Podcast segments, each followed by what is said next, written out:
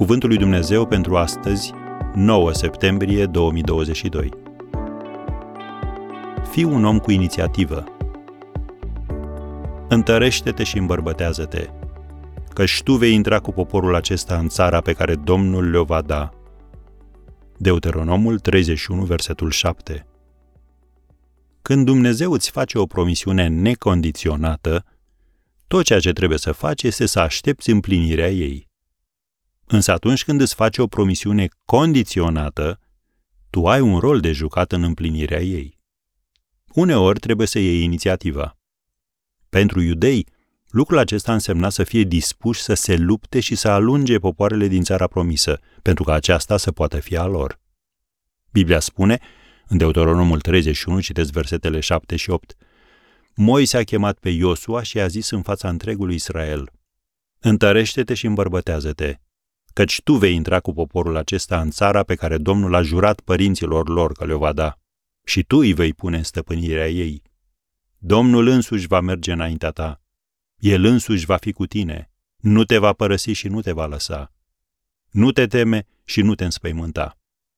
Am încheiat citatul. În esență, Dumnezeu a spus, când luați inițiativa, eu voi acționa în numele vostru. Iar El îți spune și ție azi același lucru. Și iată ce înseamnă să iei inițiativa. Întâi, să știi ce vrei. Umoristul și pianistul Oscar Levant a glumit odată spunând Odată ce mă hotărăsc, sunt plin de nehotărâre. Poate că zâmbim, dar din nefericire mulți suntem așa. În realitate însă nu poți fi și nehotărât și eficient în același timp. Să iei inițiativa înseamnă, în al doilea rând, să fii dispus să-ți asumi riscuri. Care este diferența dintre un credincios și un necredincios? Credinciosul știe că Dumnezeu a promis că va merge înaintea lui și va face ca împrejurările să fie favorabile. Dar mi este teamă, spui tu. Credința în Dumnezeu nu elimină teama, ci o învinge.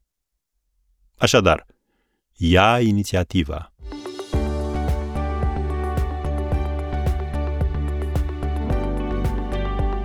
Ați ascultat Cuvântul lui Dumnezeu pentru astăzi, rubrica realizată în colaborare cu Fundația SER România.